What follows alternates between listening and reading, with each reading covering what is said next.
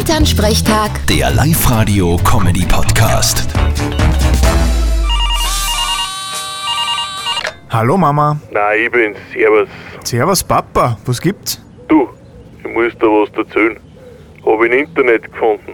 Ich hab jetzt daheim einen Corona-Test selber gemacht. Ohne dass irgendwer mit einem Stabel in den Mund oder der Nase umeinander stiehlt. Und völlig kostenlos. Also fast. Aha, interessant. Und wie funktioniert der Test dann? Das ist ganz einfach. Du machst ein Bier auf und schaust, ob du das riechen kannst. Wenn ja, alles gut.